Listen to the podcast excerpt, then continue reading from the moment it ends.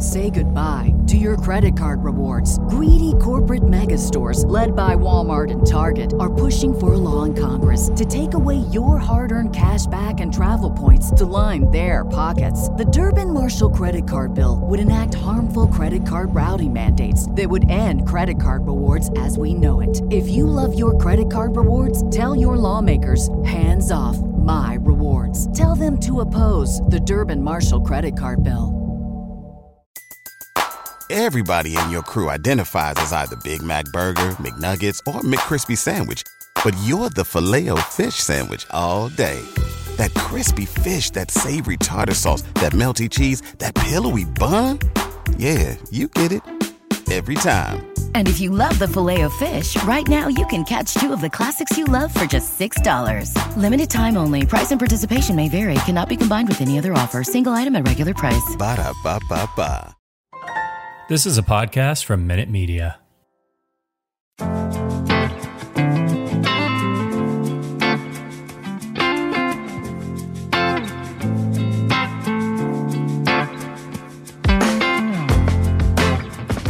what you're going to hear today is a really fun interview I did with Pablo Torre. It comes on the heels of PTI 20, an hour long television special that he worked on, looking back at the history of Pardon the Interruption over its two decade history. It's an incredible show. We know this. It changed the way that both sports television and a lot of entertainment television operates in good ways, in bad ways. There's been a lot of there's been a lot of bad imitators. I've been a part of some bad imitators. Uh, my bad, hands up. That's on me. But it just goes to show how it totally changed the shape of what people thought a successful show had to look like. In addition to that hour of television, there's a four part podcast series appearing under the ESPN Daily feed, which you know Pablo from hosting that ESPN Daily. That's it's daily, it's not weekly. There's some confusion, but daily means every single day. And that will really give a chance for this story to stretch its legs. Pablo was really excited for people to check it out. And we talked about a wide range of things. I tried to get a feud going. He didn't really take the bait. There's a campaign afoot, maybe that maybe Pablo is a corpse on Law and Order. We went deep on a lot of stuff, some dumb stuff, some serious stuff. He was totally game for everything we wanted to do.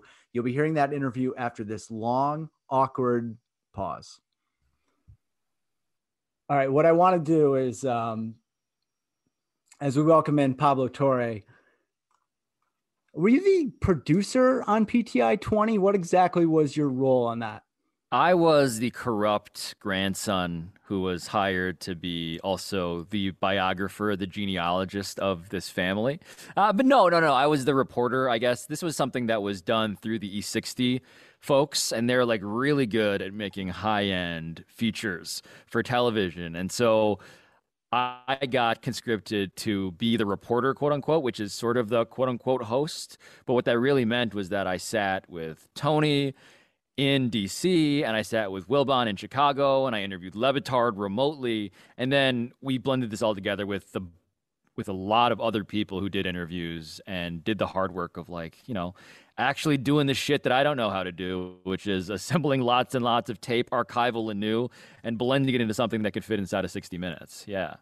So it aired on Tuesday. I watched it. If I can find it on the Labyrinth, that is ESPN Plus originals on my computer, you can find it too. And and we was... appreciate you navigating the labyrinth. There's like a minotaur at the center that may murder you, but if you defeat him, you get to watch PTI 20. Yes. I've lost a few friends in the battle of content. I, don't like to, I don't like to bring it up, but I think what stood out to me about it is the tones, the different type of tones you were able to set.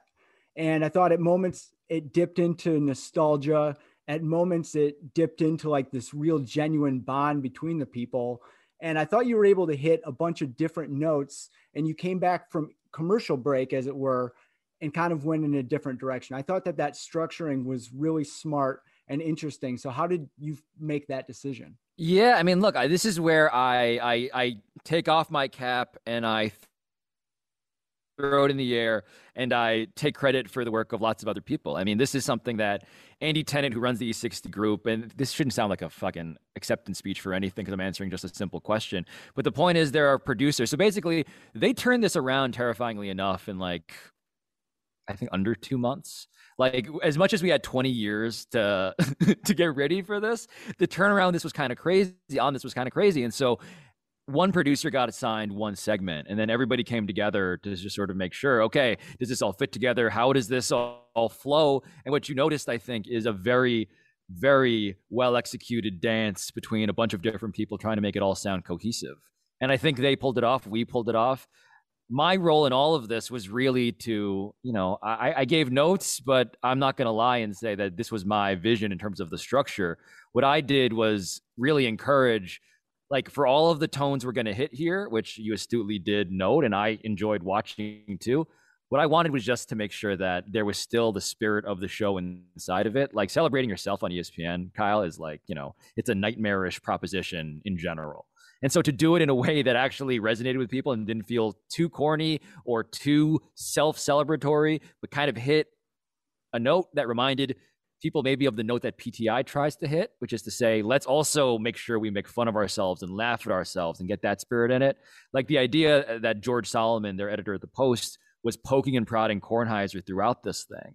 And we got to put Kornheiser on tape, kind of sounding like him, both clearly complainy, but also denying the fact that he was a complainy type of guy.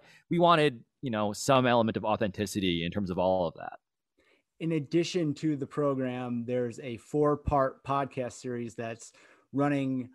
Is it on the ESPN daily platform Saturdays yes. through October? That's exactly right. It is on Saturdays for four weeks, starting this Saturday. And that is where, yeah, I've been in those Google Docs in, a more intimate way just because, you know, I am. I, and again, we have Mike Philbrick and Eve Troeh who've been working with me on this whole thing. And, and it's, it's, again, a team effort, as all this must be, but that we have look we, we taped interviews for this pti 20 thing that oftentimes were an hour each so like there's a world in which you know there's a dan le batard exclusive just him talking about pti kind of a deal tony mike i mean with wilbon man like wilbon we i was in chicago doing this interview we ran out of tape like I don't think that it's ever happened before where like there literally was not enough tape to keep the thing going. So we just have so much good stuff from everybody involved from Steve Young down the line to you know all of these guys. And, and so we are getting to use that in a way that's not just like, oh, here's the leftovers, but here's kind of a more, a, a more certainly a more podcasty deep dive, you know, multi-layered kind of narrative that we're going to try to pull off in four episodes. And when I got assigned four episodes, I'll admit I was like, that seems too many. Like I don't know why we got to do four parts for this with a separate, independently made like uh, TV special that I'm also going to be involved with. But the stuff that we got back, I mean, what's crazy is that I think the spirit of PTI kind of did animate people to be their best storytelling selves. And so you have all of these people who like we're really like swinging for fences, man, in terms of just giving quotes, and and so we're gonna make use of that in some way. So when I was thinking about what I wanted to do with you today, I figured we'd do a little this and that, and then sure. I made it a segment. You know, always be producing. Yes, I've been taught. So I wrote down seven questions under this, seven under that. So I think we're gonna go one this, one that, and if you would be so kind to pick a number one through seven. I'm a big fan of the close up magic that Kyle's about to do for me here. Uh, I'm going to pick the number four. Okay, number four. Would young Pablo believe a time traveling Pablo that this would lie in his future? No, no. In fact, like I, I, God, in so many ways, no. And, I, you know, Kornheiser told me in the doing of this doc that like he knew what he wanted to do at eight years old. I believe, like when he was a, a, as soon as he gained sentience, basically, he knew he wanted to be a newspaper sports writer. I did not know I wanted to do any of this. In fact, I did not want to do any of this. Um, it was just not a thing that even crossed my mind in terms of sports journalism or sports media. Like I was going to go be at first a doctor because my parents are. I have a urologist dad, a dermatologist mom, and uh, I, I, then wanted to go be a lawyer because I realized I was not good at all, like good enough at math and science. And so I was going to go be a lawyer because that was like a stable ladder of a career that I could see other people who went to my high school and then went to the same college. They trod that path and then they got money and success in very conventional, safe ways. And no, man, like the idea, and I was always a sports fan. I just never, I did not know legitimately like this was a job. And uh, it, that sort of uh, notion of like, of just utter unawareness of like that this could have been a life um, that continued as late as like after college when I was taking the LSAT, you know, not just once, but twice because I was very dead set on becoming a lawyer. And so, you know, and just the, the very you know, quick anecdote on that, like I took the LSAT a second time because the first one I like kind of flop sweated, panic attacked my way through and was like, oh no, this did not go great. And if you had come to me, if a genie, if a genie, Kyle, um, if I discovered a, a magic lamp and rubbed it and a genie was like, you get three wishes, I would have said, wish number one, I want to go to the best law school I can, like in a very sincere and sad way. Like I would have absolutely wasted one of my wishes on that. And, and, so the idea that I took the LSAT, flop sweated through it, then took it again, and in the interim was like, well, I did intern at Sports Illustrated because I just did that for fun, and because I was writing college sports for the newspaper. Like, is that a thing I could do as a gap year? And so I took the LSAT a second time the next day and, and studied in the library for a whole fucking summer again. So two summers in a row I wasted studying for this stupid test. The next day after the second LSAT, I showed up at Sports Illustrated and proceeded to enter a world that I never left until my LSAT score expired. And I was like, oh, I guess I burned the boats on this one. I got nowhere else to go. I think I'm going to zig where everybody else zags. And I don't want to find a magic lamp with a genie. The pressure of deciding what wish to pick would be far too great. And I think it'd be more trouble than it was worth. Yeah, I mean, more wishes is the way that obviously you try to go, and then you realize that there are rules in the role playing game that you've been entered into with this genie. And so, yeah, it's a lot of pressure, and I would have absolutely made terrible decisions. All right, one from the that column, one through seven. Okay. Wow. Um, let's go six. All right, I want an honest answer here. When you say, mm. here's the thing, are you just stalling? think about what you're going to say next. Absolutely. Absolutely. There's very little. Um, well, actually, I'm stalling in this answer because I'm thinking about a clever way to put this. But yeah, absolutely. That is just me being caught in the air. Dominic Foxworth likes to say this all the time when we do uh, television together that I do a lot of jump passes where I'll like jump in the air, say something, and be like, all right, time to make a decision about who, where this is going to go. And here's the thing started off as a jump pass, it then became a catchphrase that I then unwittingly, genuinely just made into a real like thing I say. Kind of like how I text my wife LOL all the time, at first, ironically. And now I just say it out loud. Like I just say lol to her in real life. And it's just like, well, the joke's gone. And now I'm just this guy now. Yeah, I, I I've noticed that when I ask someone a question, they'll either say, "Oh, that's a great question," or "I get that a lot." And I think that both of those can be used either as like a great compliment or a great burn. But it's just someone I need to think for like ten or fifteen seconds to formulate what I'm going to say. I don't have the confidence of Stephen A. to just do dramatic pauses. I, I don't have that confidence. I, I I could just sit silently and think, but I'm too actually uh, insecure to do that. And so I have to pretend like I'm doing a real wind up to a pitch that I have no idea uh, where it's going. Shifting back over to the this category, we're going to go with number two. I'm going to pick this one for you. Sorry, my show. I get to okay. do what I want. The question is just Erik Rydholm, genius? Because when you yes. watch the doc, as someone who kind of has an eye for that about people who want to have like a big idea and have other people execute it on the air, I thought that he came off tremendously. Obviously, his reputation is what it is, but I was so impressed at the calmness. And there's this anecdote where someone said that he might get the job, and the next thing you know, he's presenting an 18 page document. and one of the notes that they showed, or you guys showed, was that this show could be the Siskel and Ebert. And I think him being a Chicago guy, he latched onto that. Yeah, I mean, it, it was crazy. I didn't realize that the 18 page thing, like they showed, I think, like screen caps of the actual like fonting of that document. And I was like, man, this is a treatise. Like this is a real vision that they executed step by step. And that's that's that's him. I mean, he does nothing without I would say deep thought involved. And he is, yeah, he's he's smarter than the average bear, man. Like the idea that he and this is the thing that I hope people take away from the PTI stuff and him and what he's done to this business for good and bad. Like the good is that he saw where all of this was headed. He saw that attention spans were shrinking. You know, he is ahead of all as much as he is a guy who who made his bones in linear TV. He has a he has an awareness of where all this is going and has had it for 20 plus years now. And so the idea that maybe people are only going to have like their attention spans kind of like sticking with something for a minute, a minute 30, and therefore let's put a menu of items on the right side of the screen so that if they don't like the thing that they are getting for this minute, they know what's coming up next. And then after that, and after that, within a very delineated, explicitly clocked out sort of a way. I mean, that's the internet before the internet. You know, that's what YouTube looks like. That's what now every cable news show looks like.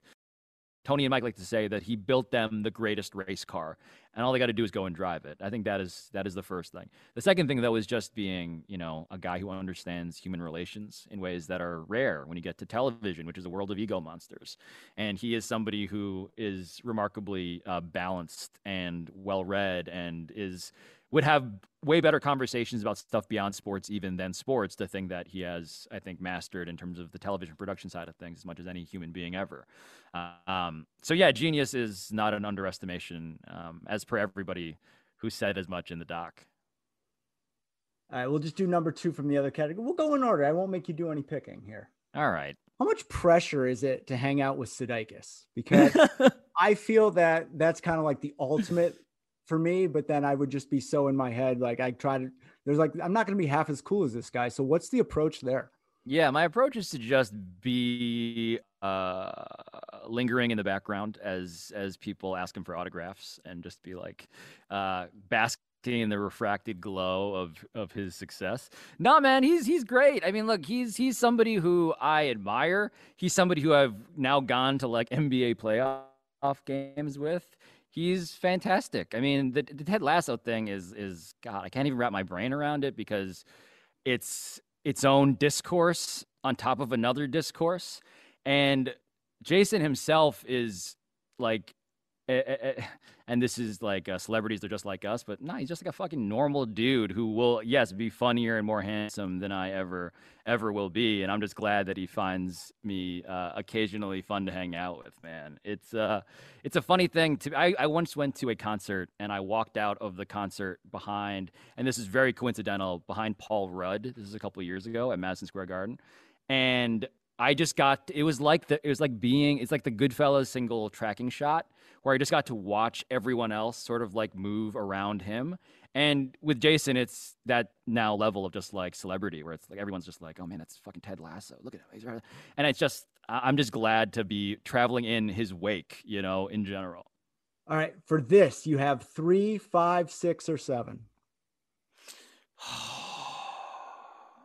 three. Why are all journalists fascinated by other journalists? Uh, narcissism. Uh, I, I I think that, and this is something that I think gets bred early on. I remember in college at the newspaper, like the entire exercise was to imagine that we were actually just the New York Times, and no one ever said that explicitly, but it was just sort of a sense of self. It's like, no, we got something to say, we matter, and so the idea that people who report professionally love nothing more than to gossip and report for free about each other you know, there's something to the idea of, yeah, there's a self obsession there that maybe, you know, now that I think about it, I think a lot of industries probably have that. But the fact that you have a platform from which to then make pronounced statements, I think adds probably to that self delusion. Do you have a theory on that? Well, as someone who basically does it for a living, um, no, I do. I, I, no, I think a big part of it is that in a lot of ways, other journalists were seen as more interesting than the athletes that were being covered. And I think that was kind of built into the sauce because we didn't cover athletes as human beings. We kind of like, hey, this is what they do. They're in that corner. But if we really want to get the weighty mental stuff, we're going to go to the other journalists because obviously they're the experts. They're the smartest people in the room. Um, I think that there's like a level of nobility to it. I mean, even in 2021, like there's a mutual respect society where it's like, hey, this person does something good like it and, and it's important. Um and, i think it's just genuine admiration like i'm so glad that you took this question from the non deeply cynical perspective because i i can't even i i, I am so self-conscious about journalism uh, and tooting of our own horn broadly speaking the royal hour in that um, but you're right underneath all of it is like a real appreciation for this this profession. Journalism eh, beyond the cinematic depictions of it it actually is something that is worth thinking about and preserving in ways that are i would say very sincere. Of course. I mean you have to you know there's merit in separating the good from the bad right? And i think that's kind of like on our best day what we do on a site is try to like apply some sort of critical lens to this is this was good maybe not if something's bad we don't have to write about why it's bad but it's like to understand what people are trying to accomplish with their show or on their paper or whatever. So judge it by what they're trying to do. And I mentioned Ebert earlier. Uh, mm-hmm. I had the pleasure of working with him when I just got out of college. Oh, wow. He judged movies on what they were trying to be, right? So not everything was the same thing. So you had to understand the vision. So I think it's really interesting to get behind the minds that are writing the stories because in its own way it is an art form and even though it gets pushed out to the masses look i mean you have a different audience from people who follow your stuff than trent dilfer but you're in the same sphere yeah no i've always thought of myself as the trent dilfer of, of sports journalism uh, Yo, no, hold on. I want to ask about Ebert for a second. Um, what was that? How would you describe that experience to someone who only knows of Ebert through myth and legend, basically. So I was, it was my first job out of college. They put me on the web staff, which was basically at that time, the internet was so new that they had to have every young person, regardless of training, go over there and figure out how to put things online. And part of that is rogerebert.com was yep. Sun Times property. And I've written about this before, but on the second day of real work for me, I came back from lunch and Ebert and his wife were sitting in my seat uh, as I came back from lunch, I'm like, all right, this is awesome, but also like, where do I sit? It was this really surreal experience. But at that point, it was pretty late. It was not long before he died, but he remained so prolific as a writer. I think he wrote about everything. 4 a.m. stuff would be coming anything he wanted to write about under the sun, whether it was social issues, whether it was a movie, whether it was re- whether it was revisiting something that he had done before. So you're talking about the best that's ever done it. A lot of people would say, and he was still working his ass off because mm-hmm. he loved the work. So it was this amazing experience to interact with him over email very lightly, basically like putting some HTML tags on stuff uh, and saying, "Does it look good on the site?" Very rudimentary, like you know, like it's it sounds like it's from the Stone Age. Yeah, yeah, yeah. Really, really, it was really awesome to do that, and I think that having that level of like a cultural critic, like movies were the lens that we viewed the world, and largely still are, although TV has encroached on it, he has such a powerful and seminal voice about like what movies were trying to say and how mm-hmm. that reflected society. So I think that as a writer and a thinker and an observer, he will go down as one of the best at cataloging the times we lived in. No doubt. I mean, what's funny is that, uh, and this happens to anybody who gains certain amount of fame. Even just talking about Sudeikis in this way, I'm like sort of acknowledging like, man, he's just so famous that it's hard to like even imagine like his interior life. And so I did a very bad job of displaying and describing what he's actually like. So I apologize for that. But with Ebert, I feel similarly where it's sort of like, man, this guy is like a guy who'd become a cartoon character at some point. And then you realize that like his actual perspective as a writer and a thinker was so incisive and deliberate and that part is going to be a real treat to preserve. You know, like in retrospect, obviously in death, he, he's going to be a guy that I think people rightfully study in school and learn from and, and try to belong to his school of thinking, which would be awesome. You've been able to. I'm going off my list. I'm sorry. I was yes. what you said. Number 8 I'm, We're going I'm to number eight. Improving, improving. Kyle is dancing um, for the um, record. For those who you've been able, you've been able to rub elbows with so many people who are who have done amazing things. Like I, I, I know that there are many people who think that Bomani is the best to ever do it on television, you know, and you you went mano a mano with him for so long.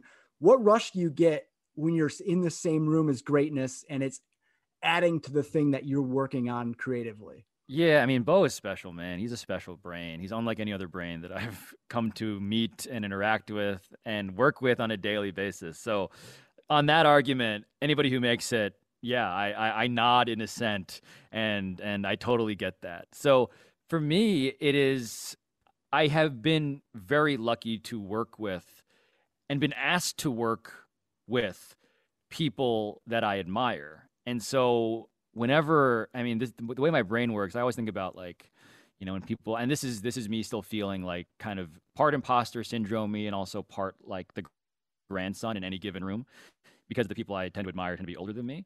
But I'm always like looking for stuff to copy and steal, man. I I still approach it that way. Whenever someone would ask like, you know, uh, what's your voice as a writer?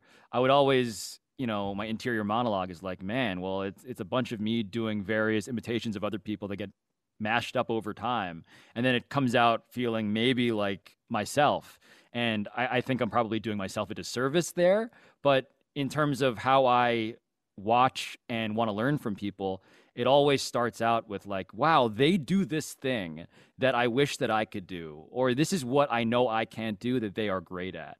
And so I, I tend to, uh, you know, I, in that way, I think I kind of have a, a, a bit of a producer editor mentality in, in, that I tend to step outside of myself and I'm like, man, if I could do this like this person, you know, if I had the the extemporaneous immediate wit of Tony Kornheiser, who to me is the best on-air conversationalist in sports television ever, in terms of somebody who sells the other person, someone who can come up with a line that is genuinely funny, someone who speaks with a cadence that is always very controlled and precise and never feeling like he is stalling for time ever. You know, like I noticed that stuff because I'm like, I'm kind of a jump pass guy. I'm a here's the thing guy. And I'm like, I want to be more like Tony in that way, obviously, a work in progress. When I think of Bo, I, I think of somebody who from whom I learned like you don't have to, and this is kind of the opposite of Kornheiser, but it's like someone who did not over prepare for television, someone who was always reading and studying and learning and consuming, obviously, but somebody who didn't write out every sentence of the thought that they wanted to give on air later that day. He always encouraged being extemporaneous and improvisational in that way. And, and again, a speed of processing kind of dynamic. Um, again, Stephen A., I mentioned the dramatic pauses. I, I just, to be around people that are better than me in any sort of way is a challenge for me to try and get that much closer to what they do that I know that I currently am not. All right, looking at the board on that, we have one, three, four, five, or seven available. Let's go with one. What have you gotten out of officiating weddings? Oh man, I mean, as a minister of the Universal Life Church, it is it is a responsibility. It's with great power comes great responsibility, as as uh, Uncle Ben said, R.I.P. Um, it is something that is easy to joke about, and then you show up and you're like, I'm so glad I took this seriously you know? Because there's the idea of like wow someone asked me to, offici- to officiate their wedding and i did this i've done two weddings one for two diehard 76ers fans. At was once you know the annual my favorite annual nba ritual which was the 76ers nba lottery draft party. This was during the process era. And so they do the ping pong ball drawing to establish where in the draft you're going to pick. And, and so uh, the rights to Ricky Sanchez guys, their podcast, they would have a giant 2,000 person gathering at the Xfinity Center, I believe it is, right near the Sixers Arena, right near Wells Fargo. And so I was on an elevated platform marrying two diehard Sixers fans, and I wrote vows for them. I mean, not, I mean, sorry, they wrote the vows. I wrote an officiant speech. You know, it was a very real thing, and it's it's not something that you can just do um, half-assedly. I really did try for that one, and I'm glad I did because it was very, very public. And also, Robert Covington was there, which was great. Um, the second wedding I officiated was Le Batard's wedding, and that I did more reporting for that than probably anything I've written in the last, you know, well, I don't write very much anymore, but the last like five years, it was like me actually talking to Dan and Valerie and the people who love them and telling their story and like writing a speech based off that. I mean, I'm I was very very very very proud of of that one.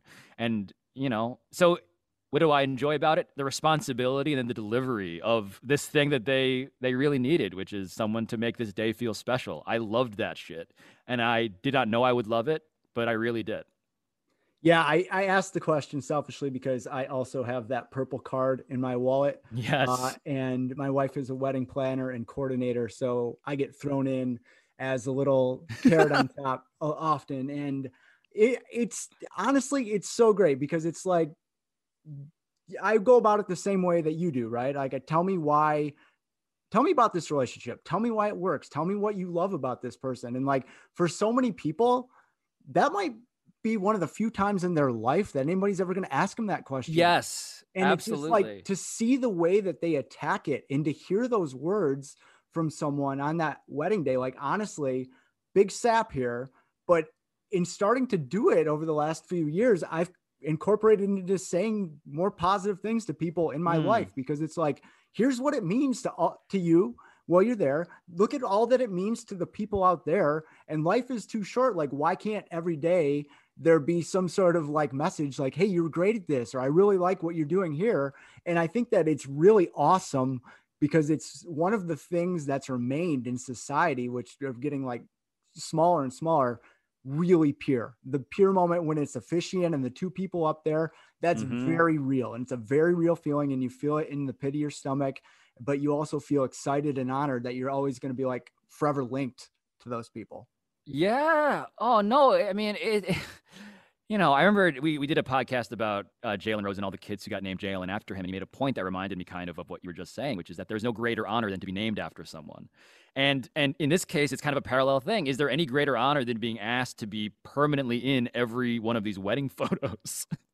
like you're the guy for all time with this couple. Like you're you're the one who got to do this for them. And and to I, I found that approaching it almost like I was writing a profile of them because I would ask all the questions that you asked. Like, tell me about yourselves. Why? I have to explain this to like this congregation of people in a way that is personal. Because the worst thing, Kyle, obviously, is to have a just a Mad Lib kind of boilerplate speech. You know, I I am a lapsed uh, buffet Catholic. Like, I know when the priest is just like you know going through the motions here, and to have you know the guy marrying you really have put time in and tell your story it, you could do it in a way that's weirdly a little journalistic too which i didn't anticipate when i again i went into this. All right this we have one five six or seven? Seven. Well if you addressed this a little bit earlier but i guess i'll ask it more directly are you a tony or a michael I'm a Tony guy because Tony is is is my de facto television grandpa. Mike is I I only really got to know Mike really well, I would say, over this last year. And doing this thing with him in Chicago was a big step forward in just me understanding him because he well, I mean, they're so different. Mike welcomed me and was the ultimate host and brought me around as a apartment building, showed me his place, took me around town. Like that dude is. I, I just found him to be, I think, in the same way that Tony did, obviously, incredibly charismatic and welcoming and really fun to be around. So, and I, I will say, I dressed as him as for Halloween. I dressed up as Mike for Halloween on television, and he loved it and and that i'm like anybody who has that sense of humor about themselves is a-okay. But tony and i i mean tony and i talk on the phone and he leaves me voicemails and we text. I mean that that's a relationship that has gone back years now. So for that reason i am him but i love wilbon so much. Yeah i was are you as cynical as, as tony though? I am not as cynical but i'm pretty damn cynical um, maybe because it's rubbed off on me, but I tend to imagine what would an evil person be doing in this scenario, just to make sure that I have considered all possibilities. I, I, unlike him, don't always think the plane is going down, figurative and literal. Like obviously, he has great fears and neuroses and anxieties about that, and sort of anticipates, over anticipates bad scenarios. But I like to have a joint cased when possible. Um, so maybe that does seep in to my natural outlook at this point. All right, on that we have three, four, five, or seven? Let's go with five. News came out this week that Law and Order is coming back. The great Dick Wolf. You can't keep a good man down. Now, am I mistaken, or did you go to the high school where they always visited in the show? Oh man, I, I did Regis High School in the Upper East Side of Manhattan. Did they visit that a lot? If so, then yes. Um, I don't know it as part of the legend though. I feel like I would have known that, but but I I mean, God, uh, far be it from me to ever say that Christopher Meloni's bare ass is not welcome on 85th and Park, if that's what you're asking me. I mean, Law and Order, God, I've I've absorbed. I, I wouldn't even say watched. I've absorbed through osmosis probably the entire catalog of Law and Order at this point. My wife is a diehard fan, and I have, you know, it's it's it's an institution, man. That is America. I think you could get on it if you wanted, and I think it would make sense. I would love to. I would love to. Can we make that a thing? That's going to be the pull out. I'm going to be like Pablo Torre campaigns to get on Law and Order. No, even even more. Like, please murder me on Law and Order. I I will be uh, a corpse to be disposed of or discovered. I would also certainly be like, you know, the guy who has way too much detail about a random person that came into his deli. I'll be that guy. But, yeah. you know, defile me. Defile me as you wish, Dick Wolf. This is an open invitation for Dick Wolf to defile me. Oh, yeah, that's becoming a bit of a tradition here on this on this podcast. uh, you know, funny story. The, my best high school teacher did some acting, which was crazy because I grew up in Grand Rapids, Michigan. But she was a corpse on CSI, and mm. we all got a hmm. huge kick out Love of seeing that. like her charred body at the at the beginning of of that one. Yes. All right, we're rounding out. We're rounding out. You got one, five, and six on this. We're running okay. on time. We'll try to make it like a light. Yeah, yeah, yeah, yeah. I'll speed it up. All right, let's go with one. All right, this is a long-winded question. Bad okay. timing. What okay. challenges and opportunities does being this close to the subject, like you, in the PTI thing, present for you? Yeah, I mean, I'm not gonna humiliate them. And as a general rule, that's not my MO for anybody who wants to be interviewed by me one day. I'm not trying to humiliate anybody. But that's the thing is that, like, uh, there's a fourth wall that you kind of need to wink at, if not break. Like, I do the show with these guys. I love them and they love me in that way. So the responsibility is greater to tell a story that is good in spite of that and and so i was very self-aware and in this podcast by the way you know i'm a host in the first person i acknowledge this at the top like i say it, it's a, I say it this way, it's a family history. And it's as if I got assigned a 23andMe thing. And it's like, go find out where you came from. And it's like, well, in that, there will be love and there will be affection and there will be bias, but there's also going to be a real desire to get to the bottom of stuff and to show people why I think this family is very weird and also special. How'd you think you did? I did all right. Great did all right. The four part podcast will be the true test of it because we got a lot more toys to play with and a lot more sound to use. For ESPN celebrating itself, I, I was kind of staggered by how much people were not stopped by that. Maybe the nostalgia bath was enough. Um, people just love the show that much, and so it's not even just about whatever the fuck I did.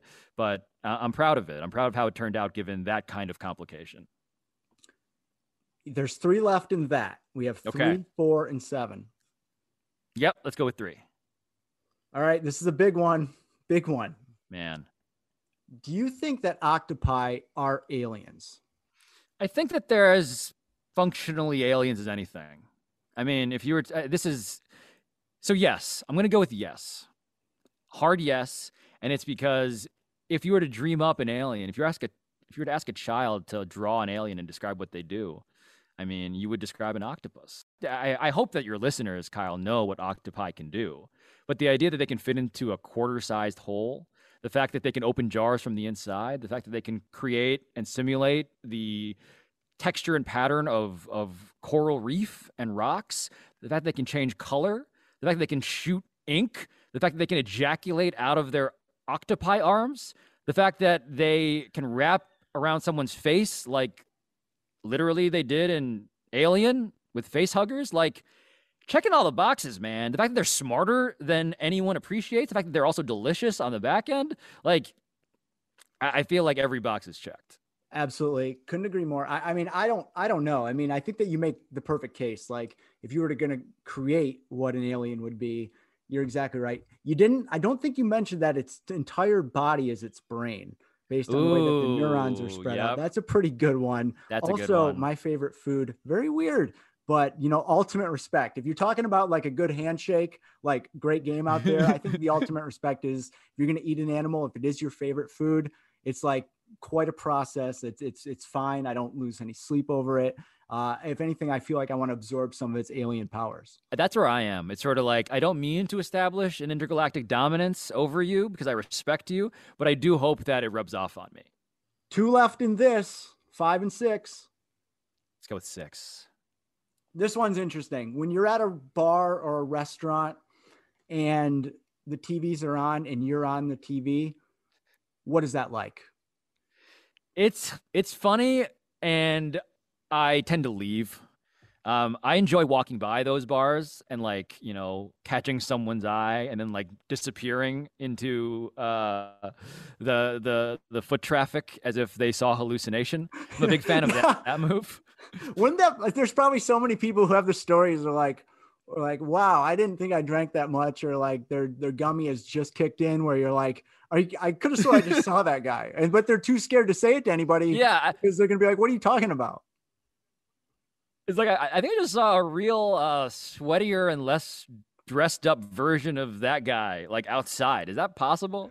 Is that a thing? Um, I've definitely done that to uh, a lot of a lot of people in Windows. Um, but it's otherwise uncomfortable, man. Like I know some people get off on that. I, I don't. I don't. I, I, you know, I, I love the fact that you know Kornheiser is a great saying, uh, a great story about how he's at a restaurant and is and some people come over to talk to him and it's dinner and his wife's like you know we're kind of dinner you know and, and tony's like how do you think we got the table? You know and so i don't want to be above this at all but i do think it's a little bit i don't i don't go chasing it. Um that that still kind of feels weird to me. Yeah i i feel like i i couldn't stay in there too because just the, the elephant in the room like you would it's like when you don't want to check a score or whatever you're there's a game on that you taped. I'm maybe that doesn't happen. This isn't an episode of home improvement. I don't know how much that's happening anymore.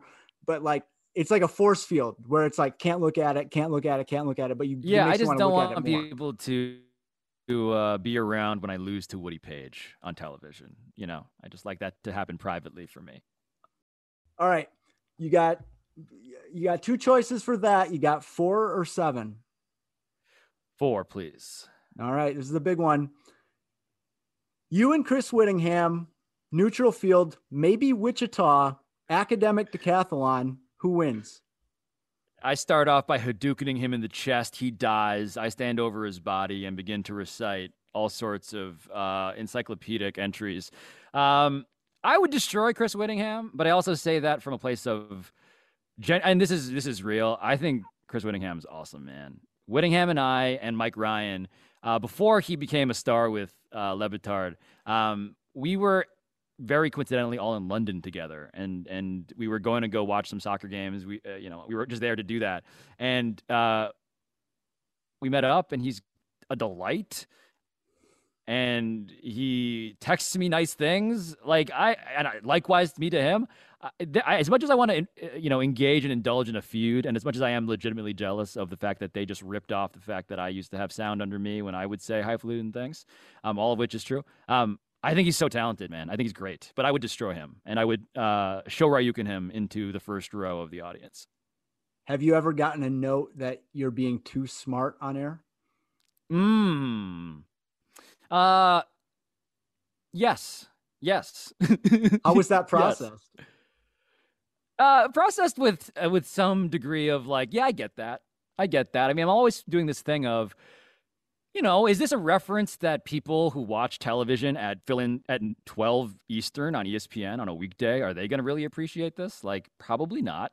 Um, eh, but then it's also like I'm just here to really be the best version of myself, and I hope that in the making of that reference, there is, you know, uh, a self-evident joke that maybe either decipherable by context clues or they just sort of get that I'm here to, you know, throw an alley oop to someone else who can dunk on it. I'm not here to preserve the integrity of of the things I say necessarily. Yeah, it's a thing I still sort of uh, I still don't really know what to do with because I want to be myself and also I don't want to alienate, you know, the people hanging out at home during the daytime. I was cautioned to never use a reference that less than half the readership would understand when I was in magazine writing class in college. Uh, sure. I love my professor. Didn't heed the advice, and you know I have a home and, and a mortgage, so like obviously there was a way around it.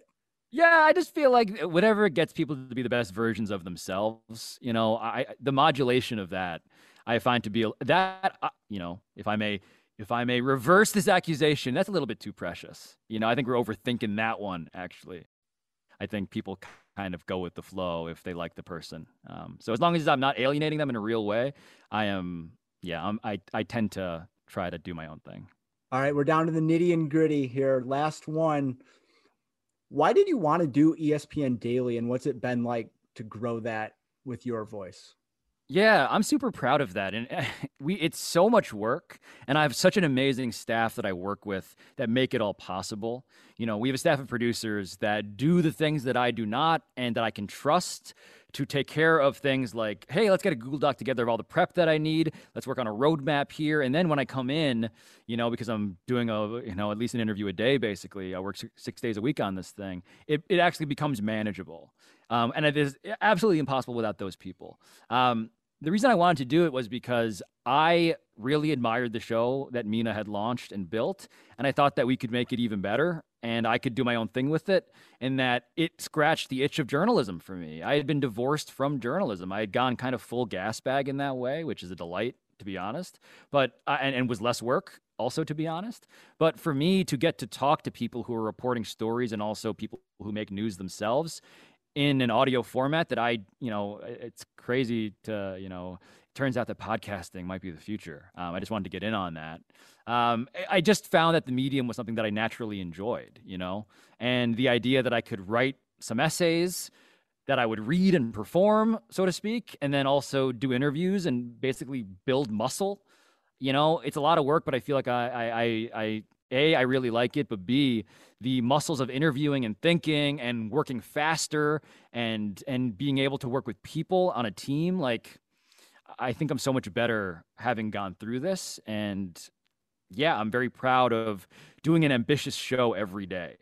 It's just, we do so much in terms of output that sometimes you feel like that raccoon that's putting cotton candy in water. And then it's like, where did this go? And you sort of look around and it's that meme. Um, I do feel like that a lot. But for that moment when the cotton candy is not dissolved, I, I, I'm super, super proud that we do something that's high level this often.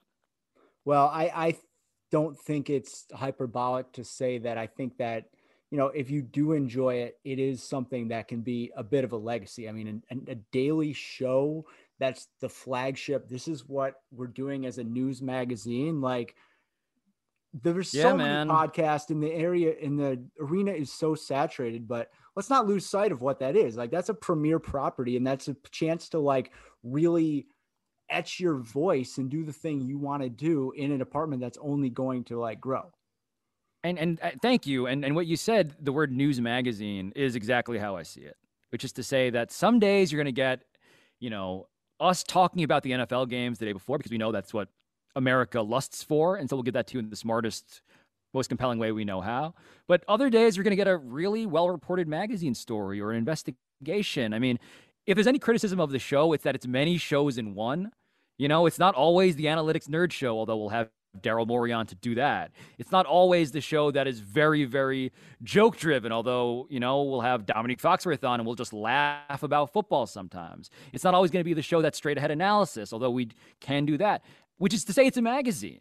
You know, it's like it's a bunch of different departments in one. And so that variety also is something that, because I'm a person who likes to do many different things in many different genres, the, the, the ability to indulge all of those is is super rare and so to have yeah the the thing with the company's name on it and that sort of uh, hand on the steering wheel is, is pretty exciting to me there is but one question left and it's a very specific one not the most important one but that's the way it happens when you just name random numbers there was at one point when you were broadcasting from home you were basically doing it under a blanket fort Yes. I believe that that got tweeted out.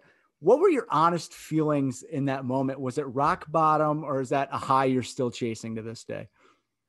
So I remember that fort. And the main concern that I had was I googled all of this. So basically, to paint the picture here, I was in the corner of a room. I was in a I was in a house on Long Island that I was there. I'd escaped the pandemic to spend five weeks on Long Island, and so there was a basement full of bugs that I needed to occupy because that's the only place I could record. And so I built out this kind of, uh, as you described it, this recording tent, um, pillow fort. And the top of it, I just started throwing uh, soundproofing foam that I got off Amazon. And at a certain point, I was Googling soundproofing foam, and, and there were many, many warnings about how this was like the most flammable material someone could bring into their home. And so I was concerned about the danger and the integrity structurally of the fort. But honestly, once I realized that the sound was pretty decent, I, I felt I, I I felt kind of like a pioneer. You know, I was like, I could do this from this place. No, I could. This is great. I love this shit. And now, yes, there were many bugs, and I also had to get like bug traps. That was pretty rock bottomy. But the fact that I successfully built a recording studio so to speak. Yeah, man. I look upon that era fondly now. Yeah, I would imagine. I mean, it it it really changed a lot in terms of what can be done off site. Um, you know, it, it's it's we realized that I'm in a, a closet, of... Kyle. I'm in my wife's closet right now. So like this is all I'm only steps up removed from the pillow fort. But yes, I've discovered that my house has many possibilities for professional work that I did not know about before. Yeah, and I think that's like why the basement blogger thing hits home for so many people. like, why wouldn't you want to be in a nice basement? You don't have to commute. You got food on tap. I mean, it's kind of like a great situation if you're if you're okay with it mentally. I wish I had a basement. Uh, my apartment is just a two bedroom apartment in Manhattan, and if I had a basement, I would be living the life, man. I would love a. I would love you know, my basement, my mom's basement. I, would work out of any basement at this point. Would love access to a basement. Yep. In order to go up, you must first go down. First rule of business. Pablo, PTI 20. We have a four part podcast series on ESPN Daily Saturdays in October. Thanks so much for talking about some serious stuff and some really stupid stuff uh, with me. It's been a long time coming, and hope to have you back. Yeah, man. I am. I am grateful that you care at all about the things we do, and you clearly thought about the questions here to a degree that would make any, I think, reasonable person sad about their life. But because you did it for me, I consider you a great hero. So thank you.